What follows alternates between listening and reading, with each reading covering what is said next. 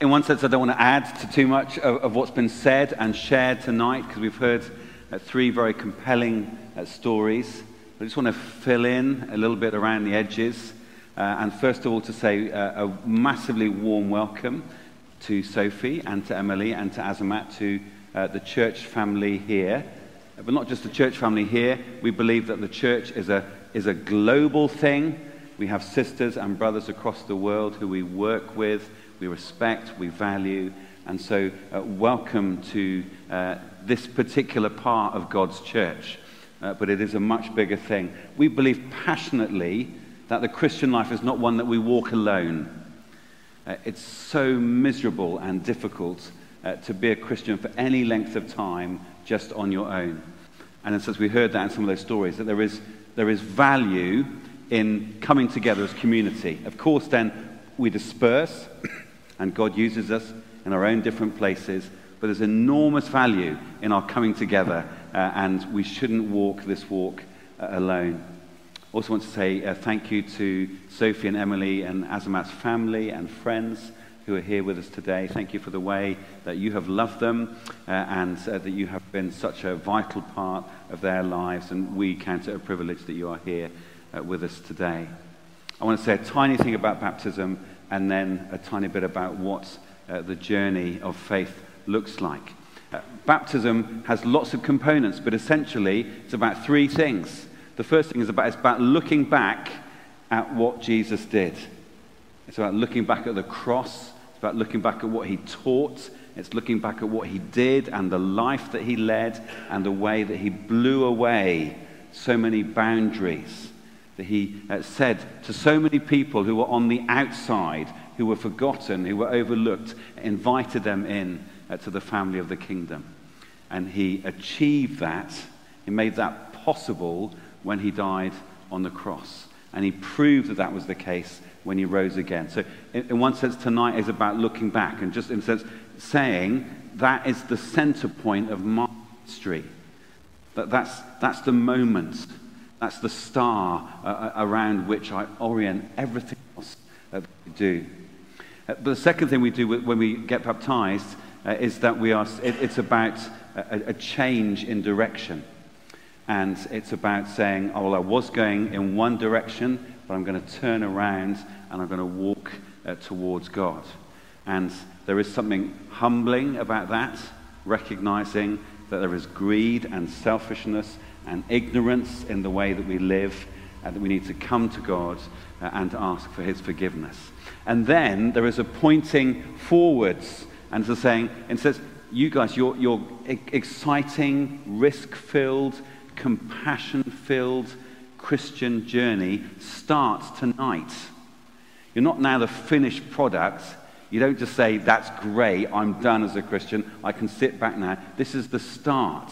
There is an amazing adventure that awaits you. I have no idea what challenges you're going to face, what joys you will experience, and what places God will take you to bear his light and his love. But that journey begins today. And I just want to say a couple of things about it from our passage. The first one is this. This journey is a journey that involves all of you. Head, heart, life, soul. One of the glories about baptizing people in this place is that we get them fully wet, fully immersed, as you saw. Every single bit it goes under. And it's a very powerful sign that being a Christian is something that involves all of who I am. And so being a Christian is not simply about changing your mind or your worldview. It's not just changing your mind about what you think, although it is that, but it's much, much more. It's also a commitment to growing integrity and transformation.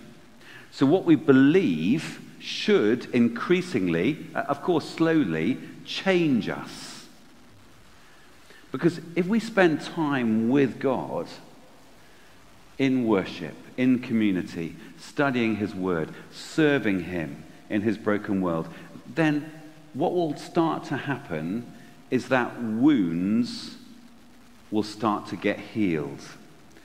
and prejudice will start to get challenged, and selfishness will be exposed, and you will begin to change as people. It won't happen overnight. But one thing that we will be praying for you from the start is that you are dissatisfied with hypocrisy. That's what we'll pray, that you are dissatisfied with hypocrisy. And that, I'm not talking about other people's hypocrisy. We're all dissatisfied with that. But I'm talking about your hypocrisy, that you will be increasingly dissatisfied with your own hypocrisy. Many of us have got used to living our lives with hypocrisy or making lame excuses for it. This has to stop for all of us, but particularly for those of you who've been baptized. Tonight is saying to God, please, despite my weakness, may I show in my life the beauty and the compassion and the courage and the joy of Jesus. And it's saying, I'm fed up with being someone who says one thing and does another. I'm fed up with being someone who parades their commitments and their virtues for everybody to see, but remains inside, and when the doors are closed, remains angry or scared or spiteful or lustful. And so what we are praying for you is that you will become increasingly dissatisfied with your own hypocrisy. And Jesus uses two pictures in that passage that we've just read to underline this. In his culture and time, there was something called the buckthorn tree. And the buckthorn tree grew little small black berries like this, that from a distance you might just think were small grapes. And so if you're really hungry, you might try and go and eat one, but you'd be massively disappointed because they were terrifyingly bitter. There was also, in his culture and time, still is, a thistle that had flowers that if you closed half your eye, looked a little bit like a fig. And so in theory, you could be tempted to go and pick that flower and go and eat it, and you'd be massively disappointed because you'd be eating a thistle, not a fig. Jesus' point was as follows. Appearances can be deceptive, but the reality of someone's life, their character, their patience, their readiness to forgive, their reaching out across divides, you can't fake that over time. You can fake words. We can present a perfect but a misleading image of ourselves to the world. But the people who live next door to us, our family, our friends, the people that we study alongside, they see over time whether we are becoming more peaceful, more loving, more patient, more concerned that the most vulnerable in our world have justice. People notice this stuff. Tonight, you are not making, just to be clear, a commitment to be perfect. But it is a commitment to not tolerate or believe your own hypocrisy. That increasingly, if we go 6 months out, a year out, that we will see, those of us who know you, that we will see more of the fruit of God's Spirit, the likeness of Jesus, the compassion of God in your life. The second thing to close with is as follows. This passage tells us that we need to be wise about who we listen to. It would be lovely to think that everybody who speaks for God is hearing from God, but they're not. And Jesus uses a powerful picture in this passage of a wolf that is dressed up in a sheep's clothing. And I guess probably someone who's an expert on this could tell us for sure, but I have a feeling that Little Red Riding Hood is probably descended from that thought. You know, that beautiful image of the poor dead grandmother and the wolf sat in bed with all of her stuff on. It's the same picture. It's as something dangerous dressed up as something innocuous. And that's the picture that Jesus uses, a wolf dressed in sheep's clothing.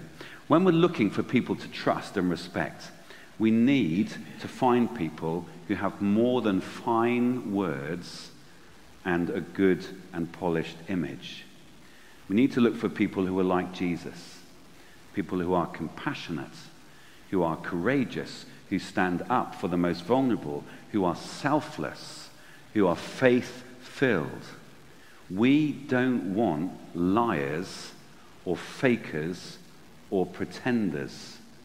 And we don't want people who will say anything to get a following in front of the camera, but then are shameless and selfish when the lights go down. So please, as part of your Christian journey, choose wisely the people that you listen to and respect and whose ideas about God you take on board. One of the key things is, are they living it out? Or are they themselves enormous hypocrites? We are excited to be part of the Christian family with you and to be here to mark the start of your Christian journey. And our prayer is not only that you will be dissatisfied with your own hypocrisy, but that in the days and the years and the decades to come, people will see the love of God, the compassion of God, the grace of God in you, that He will take you to some amazing places. He'll give you experiences of joy and wonder and worship, but also experiences where through trial and through suffering and through difficulty, you are able to stake a claim for His kingdom in broken and overlooked places. May God bless each one of you. Amen.